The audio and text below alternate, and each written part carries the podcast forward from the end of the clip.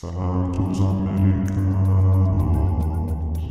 Olá, sejam bem-vindos ao podcast Santos Americanos, temporada 2023, onde vamos acompanhar o Coelhão nas disputas do Campeonato Mineiro, da Copa do Brasil, Copa Sul-Americana e Campeonato Brasileiro da Série A. Eu sou Cesar do perfil DECAsweb e nessa temporada teremos várias novidades, mas uma das coisas que não vai mudar é a presença do Marcão do Castelo, entrevistador revelação das coletivas da TV Coelho. Tudo bem, Marcão? Fala, César DECAsweb, fala, nação americana, feliz. Tudo bem que férias, voltar de férias é um negócio complicado, né? A gente quer que férias nunca acaba, mas feliz de estar de volta nessa nova temporada do Santos Americanos e vamos continuar falando do nosso amado clube, América Futebol Clube, algumas novidades. E vamos lá, César, tô animado. Pois é, mas antes de começar com o tema dessa semana, não deixe de se inscrever no nosso canal do YouTube, mesmo que vocês estejam nos ouvindo por uma das plataformas de podcasts em que o programa está disponível. Deixe também o seu like, curtida, comentário, sugestão de tema no nosso canal do YouTube e nos acompanhe nas novíssimas redes sociais do Santos Americanos, o @santosamericanos no Instagram e no Facebook, ou @santosmericanos, sem o A, santosmericanos no Twitter, ou também nas redes sociais do @marcão do castelo, @decasweb, ou pelo e-mail podcastsantosamericanos@gmail.com. E se desejar receber notificações, é só clicar no sininho do YouTube.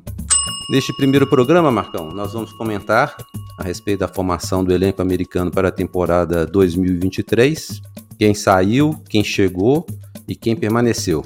Ficaram, depois das saídas e chegadas, né, 28 jogadores, sendo que 5 foram contratações, 2 retornos de empréstimo, né? E primeiro vamos comentar aqui os que saíram: Ayrton, Patrick, Cáceres, German Conde, Luan Patrick, João Paulo, Índio Ramírez, Juninho Valora, Flávio, que foi emprestado, Carlos Alberto emprestado e Gustavinho emprestado. Vai ficar com saudade de algum desses aqui? Ô César, é curioso porque nós fizemos um programa específico de jogadores que tinham um contrato com fim em 2022 e nós fizemos aquela análise de quem deveria ficar, quem deveria sair. E sendo bem sincero, no frigir dos ovos, vamos dizer assim, tá de bom grado. Eu tenho uma... não vou falar que é carinho, mas eu gosto muito do futebol do Carlos Alberto. E ao meu ver, por mais que algumas pessoas achem que é uma oportunidade dele ganhar minutagem do América, não sei se o contrato, se o negócio é vantajoso para o América, mas eu da dificuldade do América encontrar jogadores de beirada de campo nesse mercado brasileiro e até mercado internacional, eu ainda acreditava que o Carlos Alberto seria útil para as competições que viriam, ou que virão, melhor dizendo, ao longo do ano. Então o Carlos Alberto eu não gostei. É aquilo que nós já conversamos em alguns momentos de nós não termos a mesma paciência com jogadores que vêm de fora. Aí eu tenho que lembrar do Ribamar, que tem gente que ainda... Ribamar vai para Chapecoense, meu Deus. O Ayrton tá na Chapecoense, Bruno Nazário, Chapecoense, coitadinhos, enfim. Então, assim, o Carlos Alberto é um jogador que, ao meu ver, na dificuldade de encontrar jogador de beirada, de qualidade, eu acredito que ele seria útil. Assim como laterais... tem uma escassez no mercado, mas o Patrick e o Cáceres, principalmente o Patrick, nós não vamos sentir falta nenhuma dele. Do João Paulo não teríamos falta, não tiramos falta de jeito nenhum. O Conte, eu até lembro, César, que aí a gente teve uma discussão que eu falei, o Danilo Avelar é um cara que pode ficar para ser zagueiro. E na coletiva que o Danilo Avelar deu na TV Coelho, que inclusive eu tive a oportunidade de representar o Santos Americanos, aliás, uma iniciativa muito legal que nós cobrávamos do marketing do América, dos produtores de conteúdo que falam do América, de torcedores do América, que falam a linguagem da torcida. E nós tivemos a oportunidade de conversar com o Danilo Avelar, ele até falou que jogador não tem que se preocupar aonde vai jogar, né? Assim, se é zagueiro ou lateral esquerdo, o cara que tiver com isso... pode jogar só numa posição, né, que ele falou, né? O cara tem que ser, usando um termo bem moderno, polivalente. E que o Mancini fala muito disso. Então, no frigir dos ovos, em termos de saída, só o Carlos Alberto, ao meu ver, que eu vou sentir falta até pelas peças que estão vindo. No restante, obrigado pelos serviços prestados e sejam felizes longe daqui. São 11 jogadores, né? Esses 11, O único que era titular era o Cáceres, porque disputava a posição com o Patrick também, né? Seria um bom reserva. Muita gente não gosta dele, eu acho que ele seria um lateral que não compromete, mas também não faz nada de excepcional, né? Como todos os outros jogadores que saíram, o Conde veio com muita fama, não justificou, no final da Série A, é que ele teve uma sequência de jogos, não achei nada de espetacular, eu acho que os zagueiros que nós temos, os permaneceram, estão no mesmo nível dele, mesmo o Luan Patrick chegou a fazer algumas partidas na zaga também, improvisado na lateral, é um jogador que tem futuro, é um bom jogador, mas também nada de excepcional. Dizem, né, que o Atlético Paranaense estava pedindo um dinheiro grande aí para vender, não topava o empréstimo, né? E na situação do Carlos Alberto e o Gustavinho, que são os outros dois jogadores da base, que poderiam ser aproveitados, eu percebo assim, uma mudança de mentalidade do América. Durante muito tempo, o América pensava em negociar seus jogadores e, de uma certa forma, tentou colocar esses jogadores esperando que eles estourassem no time principal e talvez fossem negociados. Eu acho que para não acontecer com eles o que aconteceu com o Zé Ricardo e talvez até com o próprio Mateuzinho, que são jogadores que o América ficou esperando uma proposta boa, ficou esperando, aí vendeu o Mateuzinho para Israel por um valor michureca, ficou esperando uma proposta pelo Messias também, vendeu uma proposta muito baixa para o Ceará. Eu acho que o América desistiu de ficar esperando uma proposta boa e resolveu emprestar esses caras para ver se eles estouram no Grêmio, né, no Botafogo, para depois ter um valor de revenda. Eu tô rindo aqui porque se estourar no Mirassol, você sabe de quem que eu tô falando? Alguém vai estourar no Mirassol. Nosso amigo Flávio. Exatamente. Aí, dele eu nem falei, né? Esse é para tirar um espaço, né, para poder trazer depois um outro jogador para posição e para não pagar salário, né? Mas o Carlos Alberto e o Gustavinho, para mim, a jogada é essa, que é uma forma mais rápida de venda desses jogadores irem, quem sabe, para o exterior e repetir o que aconteceu com o Danilo e o que aconteceu com o Richarlison. Lógico, são dois jogadores de um nível diferente. Mas eu acho que a ideia, a estratégia do América agora emprestar para um time, para o Botafogo, pior que tenha sido a fase do Botafogo recentemente, agora ele tem um dono, né, que é dono de time no exterior, né, quem sabe caso o Alberto faça sucesso no Botafogo, esse cara vai parar no futebol europeu. Concordo com você. E aí, se você falou do Gustavinho, você citou o Gustavinho, eu vejo uma diferença muito grande, ao meu ver, do Gustavinho e o Carlos Alberto. O Gustavinho, pode ser um jogador com futuro, uma qualidade técnica, não vou falar que é diferenciadíssima, mas ele tem um toque de bola um pouco mais refinado que a média. Mas o Gustavo, se você fizer um comparativo Gustavinho e Carlos Alberto, eu percebi o Carlos Alberto uma vontade de querer se mostrar, né, fazer a coisa acontecer dentro do América, e o Gustavinho não. E aí muito se fala da postura do empresário dele, que a gente sabe que jogou no nosso rival, e que tem uma influência, né? Porque muitas das vezes ele fez não vou falar que o termo corpo mole é um termo pesado, mas a questão de vontade. Então, assim, o Gustavinho eu não sinto que ele vá fazer falta, por mais que ele possa estourar no Grêmio, e aí a gente vai ganhar grana em cima dessa transferência, e o Carlos Alberto tem uma visão diferente. Eu só pontuar essa situação, porque fazem parte do nosso famoso DNA formador, mas eu vejo uma diferença de querer mostrar futebol dentro do América. E eu vi o Carlos Alberto com vontade de mostrar, e o Gustavinho, infelizmente, não. Até porque o Carlos Alberto chegou a ser convocado para a seleção brasileira de base, né? O Gustavinho, pelo que eu sei, nunca foi convocado. Então o Carlos Alberto, teoricamente, tem mais futuro, né? Tem até um currículo já, né, de ter participado de seleção brasileira. Então é um jogador que, teoricamente, pela característica, pela velocidade, por essa disposição, é um jogador que, no futuro, deve ter mais sucesso que o Gustavinho. Agora o Gustavinho, a gente viu alguns bons jogos dele, mas também viu vários jogos bem abaixo da capacidade dele, e não sei se é corpo mole, se foi mal escalado, se não sei qual motivo, né? O Carlos Alberto já jogou pouco, mas as partidas que ele fez, ele realmente demonstrou muita força de vontade, muita luta, muita dedicação. Então vamos ver aí como é que vão ser, né, esses empréstimos do Gustavinho e do Carlos Alberto aí ao longo do ano. Bom, esses foram os 11 que saíram, né? Foi um time completo. Nós temos dois retornos, que é o Thales, lateral direito, e o Rodolfo. Alguma chance dos dois ficarem pro ano? Precisa comentar? Passa pro próximo tema. Me recuso. Cara, engraçado, né? É engraçado e triste ao mesmo tempo, porque eu lembro quando eu comecei a escrever o blog, o finado blog, eu citei em algum momento jogadores que foram contratados contratados ou que vingaram na temporada. Não sei se foi em 2000 e... Foi no início da pandemia, a gente se perde em relação ao tempo com a questão da 2020, pandemia. Né? E aí eu destaquei 3 nomes daquela temporada. Messias, que tem gente que vai estar chutando agora, chutando cadeira. Messias, o Zé Ricardo e o Rodolfo. E na época eu elogiei o Rodolfo. E como que ele se perdeu, né?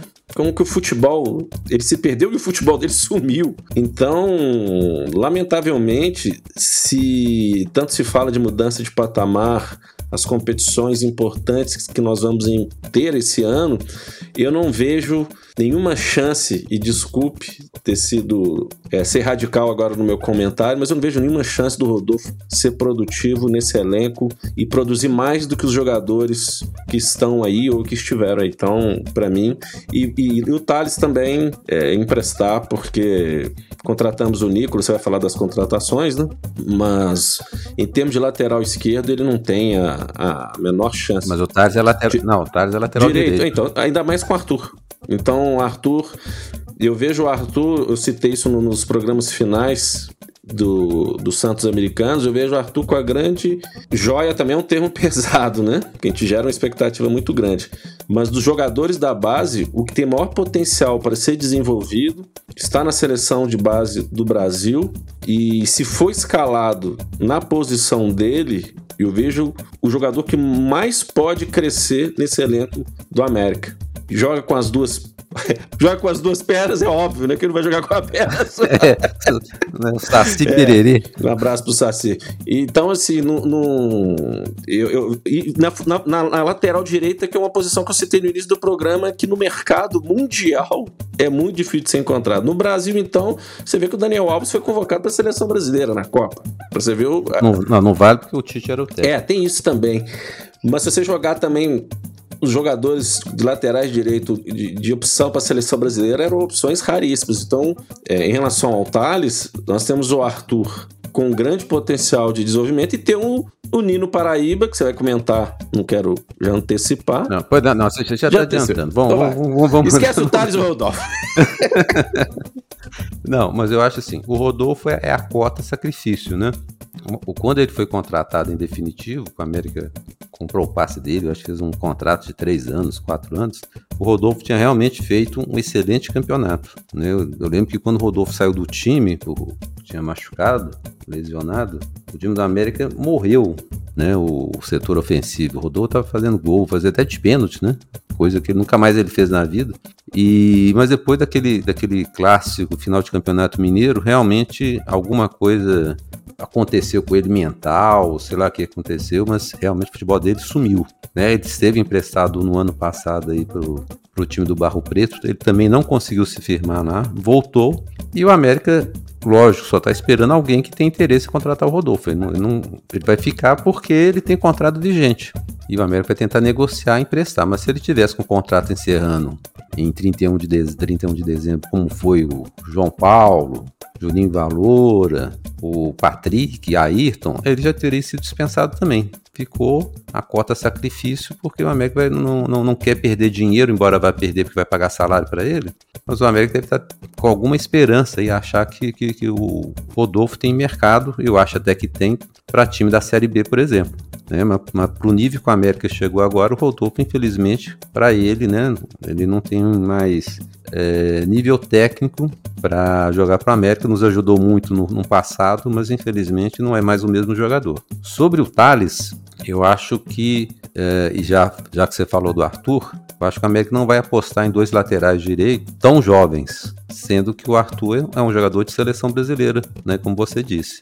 E acho também que a permanência do Arthur não ter sido emprestado, como foram os outros que a gente citou, o Carlos Alberto e o Gustavinho, é porque o América vai tentar, é o único jogador de base que eu acho que o América vai tentar esse ano negociar, né? Chegar a aventar possibilidades de ir já para um time da Europa, que teria algum time interessado. Então, esse caso aqui, como é um jogador que tem mercado por estar na seleção brasileira, eu acho que o América entendeu que ele tem mercado para ser negociado diretamente com a Europa. Então, ele ficou. O que não acontece mais com o Carlos Alberto, que nunca mais foi chamado, e muito menos o Gustavinho, né?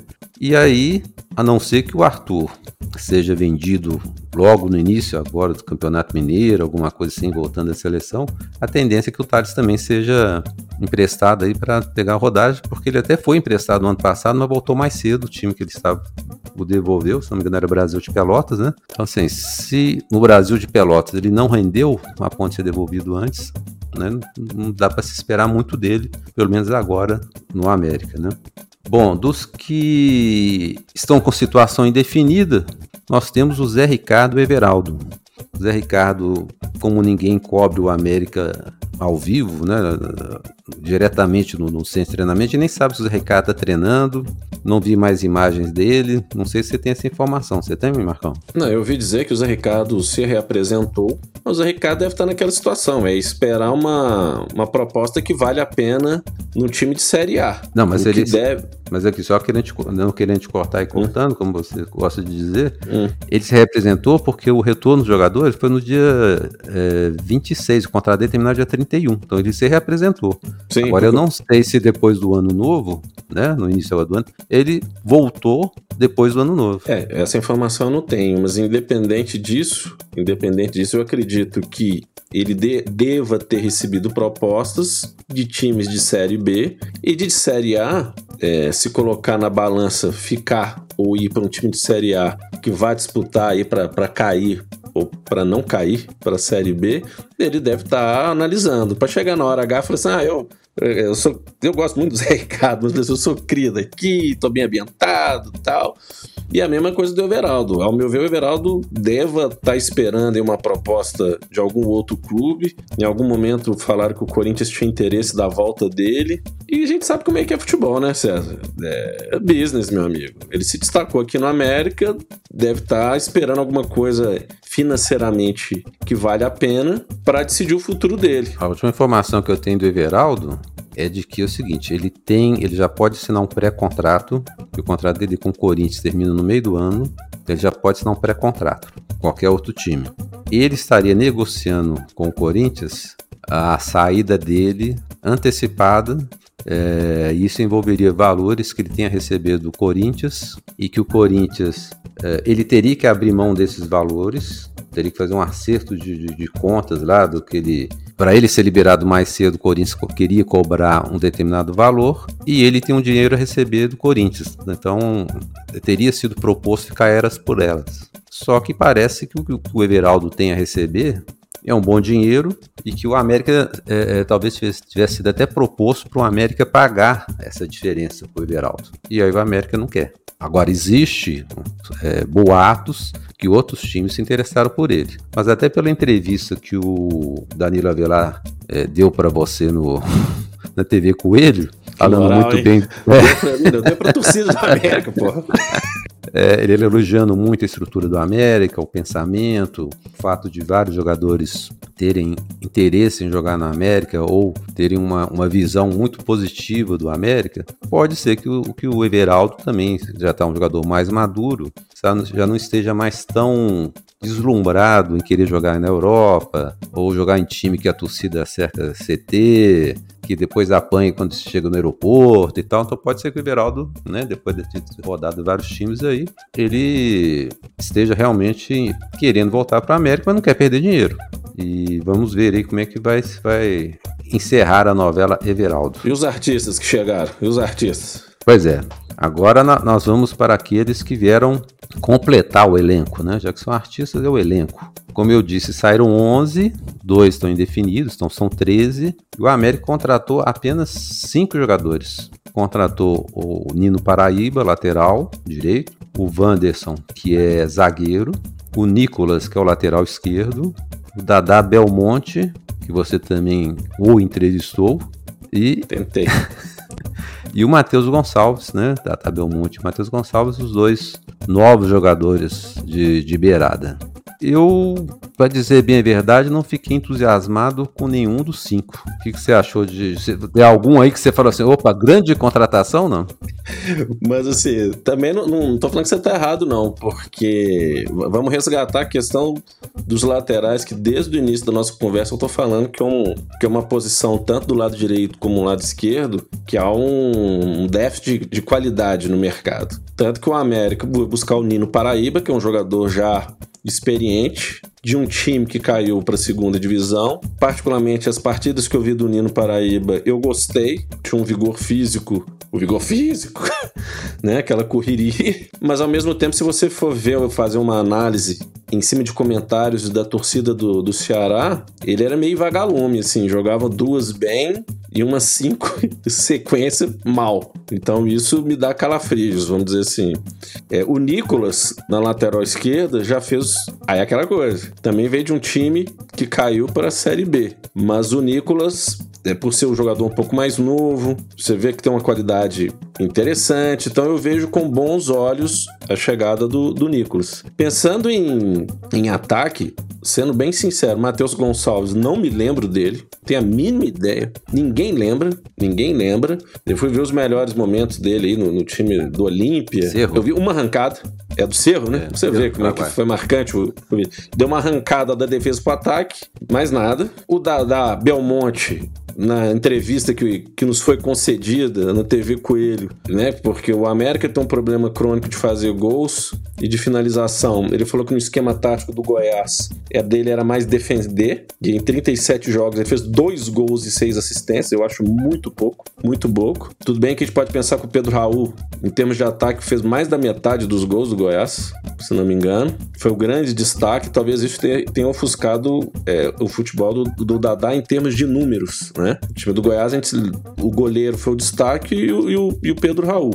Então, não é uma contratação que me enche os olhos. E ficou faltando um, que você falou que foram 5. Matheus Gonçalves, Dadá, Belmonte, Nicolas, Nino e o Wanderson.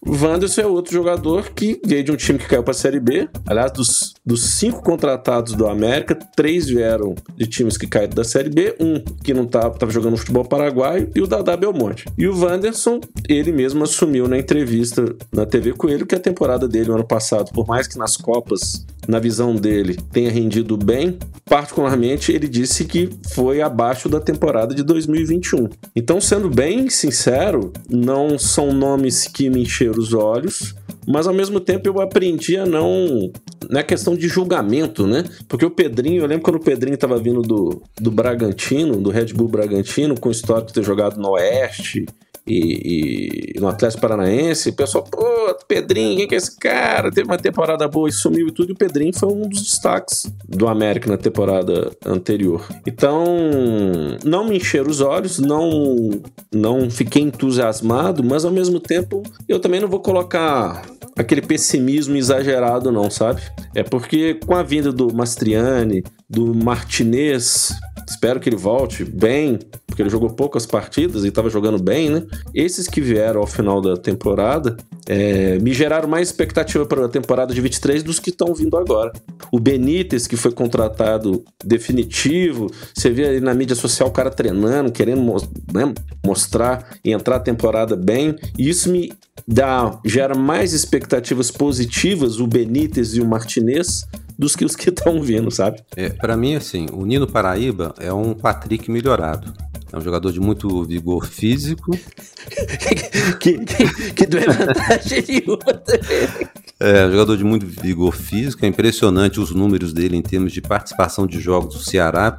Eu acho que disputou quase tudo o ano passado no Ceará, todos os jogos. Esse efeito vagalume aí dele, né, que a torcida do Ceará talvez tenham reclamado dele muito em virtude da quantidade de jogos que ele fez, né? O Ceará ano passado disputou a Sul-Americana, Campeonato Brasileiro, Copa Nordeste, Copa do Brasil, isso e aquilo, né? E para um jogador já mais velho, para ele pesa muito mais do que um jogador mais novo, né? E não tem conhecimento que lá que no Ceará tem acontecido um revezamento de posição igual vários times adotaram, igual o próprio América adotou no início do ano por causa da Libertadores.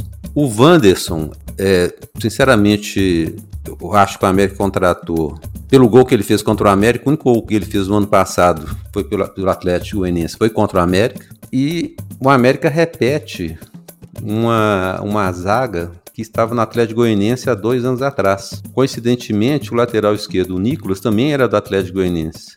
E coincidentemente, quem era o técnico do Atlético Goianiense foi o Mancini, que fez aquele bom campeonato. Quando o Mancini saiu, de uma forma surpreendente, foi para o Corinthians, né? Então, assim, não são jogadores assim, que entusiasmam. Agora, se a gente for pensar que no ano passado, quando chegaram Maidana, Éder, Conte, Índio Ramírez... Não lembro mais se foi o Boia, o Hélio Paulinho. Pois é, não, aí ficou todo mundo muito entusiasmado. Olha os caras que nós estamos contratando e tal. E no final da temporada a gente viu que boa parte deles não rendeu metade do que a gente estava esperando, né? Então talvez esses nomes até certo ponto desconhecidos, para mim, Dada Belmonte e Matheus Gonçalves são nomes desconhecidos. O Anderson também não é muito conhecido. Talvez eles até façam um campeonato mais regular, melhor do que aqueles que a gente teve muita expectativa e ao longo da temporada 2022 não renderam aquilo que a gente estava esperando. O Dada Belmonte, ele até deu uma explicação boa, a sua pergunta foi boa e ele se defendeu, né? Porque o técnico dele na temporada passada foi o Jair Ventura, que era o rei do 0x0, do 1x0, né? Mas era um time que jogava muito no contra-ataque, né? Então era para ele ter aparecido mais, né, pela forma de jogar do Goiás. Inclusive ele jogou de lateral em vários jogos do Goiás, voltando à questão de falta de lateral e esquema tático do Jair Ventura, né? Então serve como defesa em relação ao Dada Belmonte. O Matheus Gonçalves vai ganhar o prêmio Simpatia na entrevista, né, porque dessa turma toda aí foi o jogador mais simpático. Coincidentemente o cara é de Belo Horizonte, né? Foi talvez a entrevista desses que mais rendeu, assim, né? Mas agora, realmente, se for procurar lances, né? Eu tenho uma pessoa...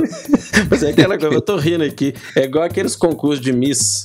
Tem a Miss Mundo, tem a Miss Simpatia. A Miss Simpatia não vai pra nada, né? Não, é aquela provida de beleza, mas é simpática doidada.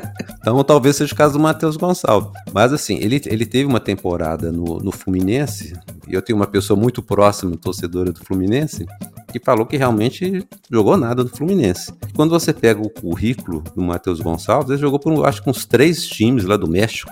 Assim, eu acho que o jogador que roda muito em curto período de tempo, tem alguma coisa errada com ele, né? Jogador bom você segura. E o Matheus, ele teve essa confusão lá no Cerro, de doping e tudo mais, que a gente não vai culpá-lo aqui, porque a gente não acompanhou, então, né, não vem ao caso. Mas essa alta rotatividade dele no futebol mexicano me preocupa, né? Mas tomara que ele, no América e tal, ele se encaixe e seja realmente uma opção, porque, vou falar que os atacantes, né, que o América ficou para esse início de temporada, são Aloysio, Dada Belmonte, Felipe Azevedo, Henrique Almeida, Mastriani, Matheus Gonçalves, Rodolfo e Wellington Paulista. Pouco, fraco, desculpa. Pois é. Fraco não, pouco por um time que tem competições importantes e são anos e anos com média de gols baixa. Acho muito pouco. Pois é, eu também acho, e para um time que se caracterizou em ser um time de transição rápida, Aloysio não tem isso, Felipe Azevedo também não, Henrique Almeida não, Mastriani não, Rodolfo não, Wellington Paulista não. Quer dizer, Dada Belmonte e Matheus Gonçalves, para ser essas 2 opções, eu acho pouco. Você esqueceu do Mastriani, né? Não, falei do Mastriani. Ah, falou do Mastriani? É, do Mastriani. O Mastriani, ele não, para mim, ele, pelo pouco que ele jogou, falaram tanto que ele poderia ser um jogador de beirada e tal, para mim ele é centroavante, né? Ele não demonstrou, ele pode ser um centroavante que cai pelos lados, mas ele não é um jogador de beirada, né, como costuma se dizer agora, né? A gente precisa de um volante A gente precisa de mais jogador de beirada, principalmente o volante e o jogador de beirada. Pensando em time titular, nós temos um bom time titular, para não dizer um time forte, que dá para ganhar o Campeonato Mineiro bem. Chegar às finais a gente chega, com o time titular e o elenco que tem. Pensando em Sul-Americana e Campeonato Brasileiro, óbvio que o América vai precisar de jogadores, tecnicamente falando, melhores. Para quem não está situado, ou quem não se lembra, eu vou citar aqui os nomes dos jogadores que compõem o elenco do América nessa primeira parte, vamos dizer assim, né? Que eu acho que, como saíram 11, 2 estão indefinidos, né? Zé Ricardo e Everaldo. O América contratou apenas 5. Eu acho que o América deixou uma sobra para trazer outros nomes, talvez logo depois do Campeonato Mineiro. O Campeonato Mineiro vai até abril, e abril começa a Copa Sul-Americana. Então eu acredito que a América deu uma economizada esse início de ano. Existe a possibilidade de sair ainda o Rodolfo e o Tales, então vão ser 13 que saíram, mas essas duas indefinições. O elenco vai cair para 26, então é um número muito pequeno. E dentro disso que você comentou, você vê, por exemplo, os goleiros que a América tem para 2023. Cavicchioli, Jori e Robson. Eu acho pouco também, né? O Robson a gente nunca viu jogar, né? Eu não acompanho a base tão de perto assim. Não sei se é um bom goleiro ou não. O Jori foi um goleiro que teve algumas chances no time, melhorou em relação a quando ele estreou, mas ainda para mim não é um goleiro para ser titular do América. E o Cavicchioli felizmente recuperou do problema do coração, mas é uma posição que, se você perde um goleiro do nível do Cavicchioli, depois é difícil você achar um outro na praça. Então eu acho que a América vai trazer um quarto goleiro mais pra frente. Cara, é simples. Tudo bem, eu entendo a questão do goleiro, que a gente precisa de um goleiro, pelo menos reserva do Cavicchioli, um nível Série A. O nosso problema de defesa, eu acredito que esteja mais bem resolvido, sabe? Pra temporada toda. O problema nosso é volante, mas principalmente ataque. Por isso que a discussão, quando renovou o contrato do Henrique Almeida, renovou o contrato do Felipe Azevedo, renovou o contrato do Wellington Paulista, o Aloysio Boi Bandido, o contrato até o final desse ano. Esse que é o X da questão, sabe? Isso é que nos preocupa, porque, cara, o problema nosso é fazer gol. E aí quando renova com jogadores que foram contestados a temporada toda, a gente fala, pô, não é possível. E traz Matheus Gonçalves... Né? O Dadá eu não vou colocar no peso do Dadá, coitado, porque pelo menos a torcida do Goiás, todas as pessoas que eu conversei do Goiás, nem é só do Goiás, do Atlético Goianiense, falaram muito bem dele. Então assim, o nosso problema, cara, é ataque, é o ataque cardíaco, infelizmente. Pois é, mas aí ó, lateral direito, nós ficamos então com Nino Paraíba, Arthur e Tales. Eu acho que vão dar a chance ao Arthur, né? O Tales eu acho que vai ser emprestado. Talvez venha ainda um lateral direito, vamos ver. Zagueiros, Éder, Maidana, Lucas Cal, Ricardo Silva e Wanderson. Por que eu estou falando Lucas Cal? Porque na relação do elenco do América para 2023, o próprio América colocou o Lucas Cal como zagueiro. E isso abre uma vaga como volante, que vou chegar lá. Lateral esquerdo, o América colocou Danilo Avelar como lateral esquerdo, embora ele tenha falado que vai estar disputando as duas posições, colocou Danilo Avelar, Marlon e Nicolas. Então realmente a defesa, se você olhando aí, não tem vaga para ninguém, talvez um lateral direito, dependendo do que acontecer com o Arthur. Volante, o único volante que o América colocou, na verdade tinha colocado o Juninho, Zé Ricardo e Flávio, mas isso quando o grupo se reapresentou. O Flávio já foi, né, emprestado, o Zé Ricardo eu acho dificilmente fica, mesmo que o América renove o contrato dele, a ideia do América é reemprestá-lo, então assim, não faz sentido nenhum o Zé Ricardo ficar no América. Então o América como volante, ele só tem o Juninho, né? Meias, Alê, Benítez, o Martinez, Mateuzinho e Rodriguinho. O Rodriguinho também está esquecendo dele, que é um jogador que também pode ser emprestado aí, se surgir oportunidade. E atacantes, essa turma que nós já comentamos, Aloysio, Dadá Belmonte, Felipe Azevedo, Henrique Almeida, Mastriani, Matheus Gonçalves, Rodolfo e Viola Paulista. Agora, uma coisa que eu ia falar, acabei me esquecendo, é o seguinte, muito me estranha também essas negociações do América com os jogadores jovens, que para mim, esses jogadores aí que o América emprestou, de Carlos Alberto, Gustavo, até o próprio Flávio, que ainda é um jogador muito novo, seriam jogadores que o América talvez emprestasse numa possível SAF, jogadores com a SAF, com um time, né, para, vamos supor, do Platec aí, que tem 3 times no exterior e tal, seriam jogadores para pegar e colocar no mercado internacional. O fato do América estar negociando esses 3 jogadores, emprestando os 3 jogadores, para mim é sinal que a SAF também já era. Não vamos conseguir vender esses caras, não vamos conseguir utilizar esses jogadores como uma moeda na SAF. Então, para mim, isso aqui já é sinal de negócio encerrado da SAF. Quer falar a respeito? Esse negócio da SAF é aquela coisa, assim, o prazo que foi dito a última vez é que era fim de janeiro, ia ser definido alguma coisa. E aí depois não é definido, passa para fevereiro, sabe? Então, assim, quando a gente fala de mudança de patamar, tem que envolver grana, tem que envolver investimento. Eu sei que o patrocinador master que o América tem agora é o maior contrato de patrocínio master. A Sul-Americana dá uma grana diferenciada, né? Aumentou o valor da premiação, né? 30%. Isso. Então, assim, eu vejo que essa questão da SAF, a gente sempre fica falando assim, próximo programa, quando tiver uma definição, e a gente fica falando de coisas que, na verdade, a gente não sabe direito, então... Não, nós vamos falar sobre a SAF, os nossos filhos, né? Quando a gente passar o microfone, é o bastão, passar o microfone para os nossos filhos, Santos Americanos, segunda geração, aí eles vão estar falando da SAF do América, né? Porque assim, e aí perde, é difícil falar isso, mas eu vou falar, perde a credibilidade no discurso, sabe? E aí fica gerando expectativa, e depois quando as coisas não andam, você começa a colocar em questão se o problema é que o investidor existe ou não, ou se aquela questão do percentual do poder de largar o osso é difícil de largar, ou se o que vai entrar aí no cofre esse ano, por tudo que eu disse há um minuto atrás, é suficiente para fazer mais uma boa campanha esse ano. Só que quando o discurso fala-se muito do planeta América, o Danilo Avelar, na pergunta que eu fiz para ele, foi justamente sobre SAF, e ele falou assim, eu cravo que daqui a 5 a 10 anos o América vai ser o time mais desejado e para vir jogar aqui. Aí falou, por conta do América, da cidade, enfim, mas alguma coisa tem que ser feita, gente. Então, assim, ou larga, para com o discurso, porque senão não anda. E aí a gente começa a questionar o discurso, sabe? Agora, César, assim, já são alguns minutos, o primeiro programa a gente fica animado. A gente fica animado e tem muita coisa. A gente tava com saudade das férias. No último do ano vai ter 2 minutos de duração, que a animação já vai ser nenhuma. Mas eu preciso, já que a gente está falando de elenco, por mais que a gente esteja questionando os jogadores que ficaram, questionando positivamente e negativamente as transferências, é um absurdo, eleição do Troféu Guará dos melhores da temporada de 2022. É uma coisa assim...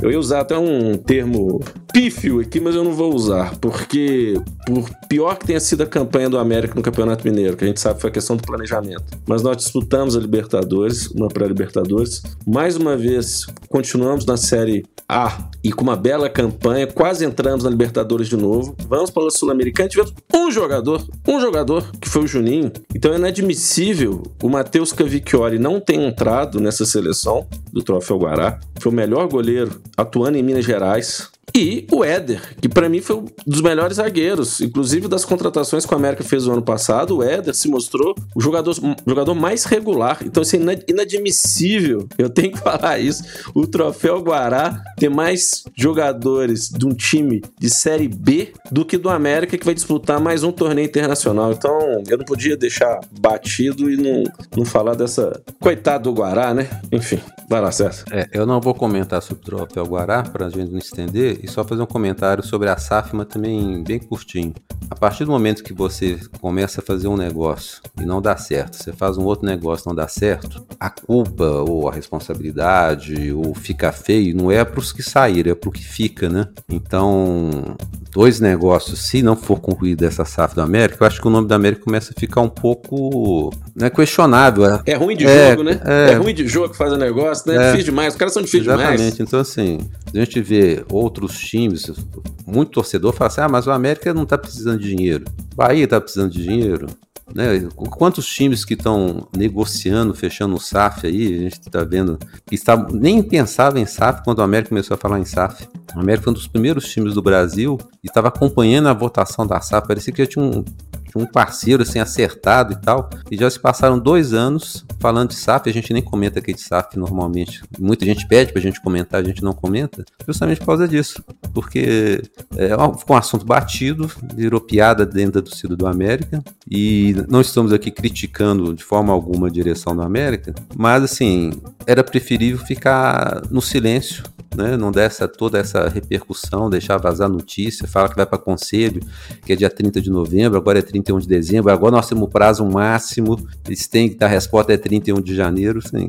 isso já cansou o torcedor, e assim, quanto mais privado, mais confidencial foi esse assunto, se não fechar essa, melhor, porque a torcida do América realmente já cansou e perdeu a credibilidade esse assunto de SAF para a torcida.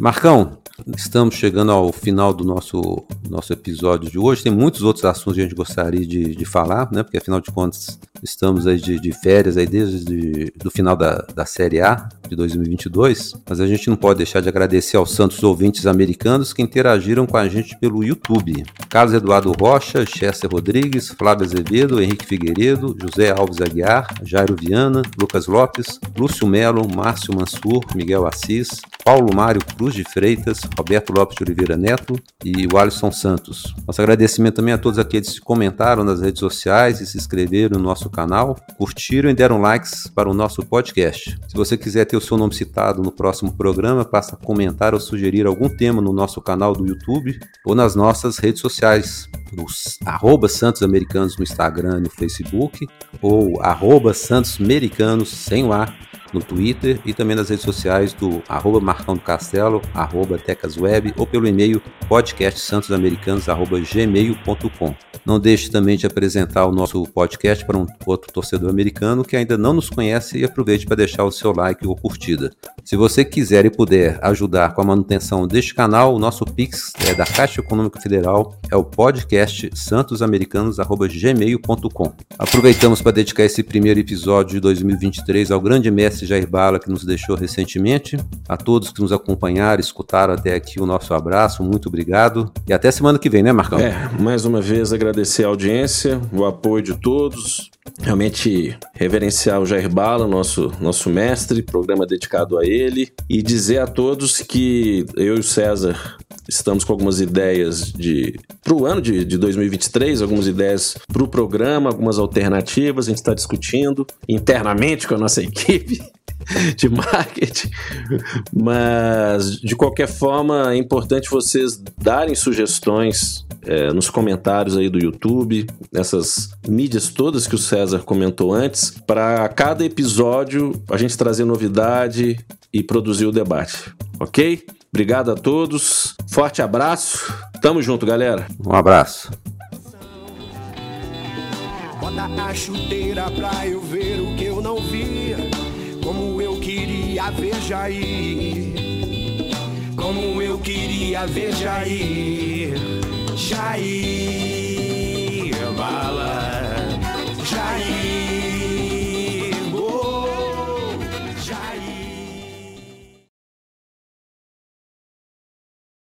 Santos Americanos.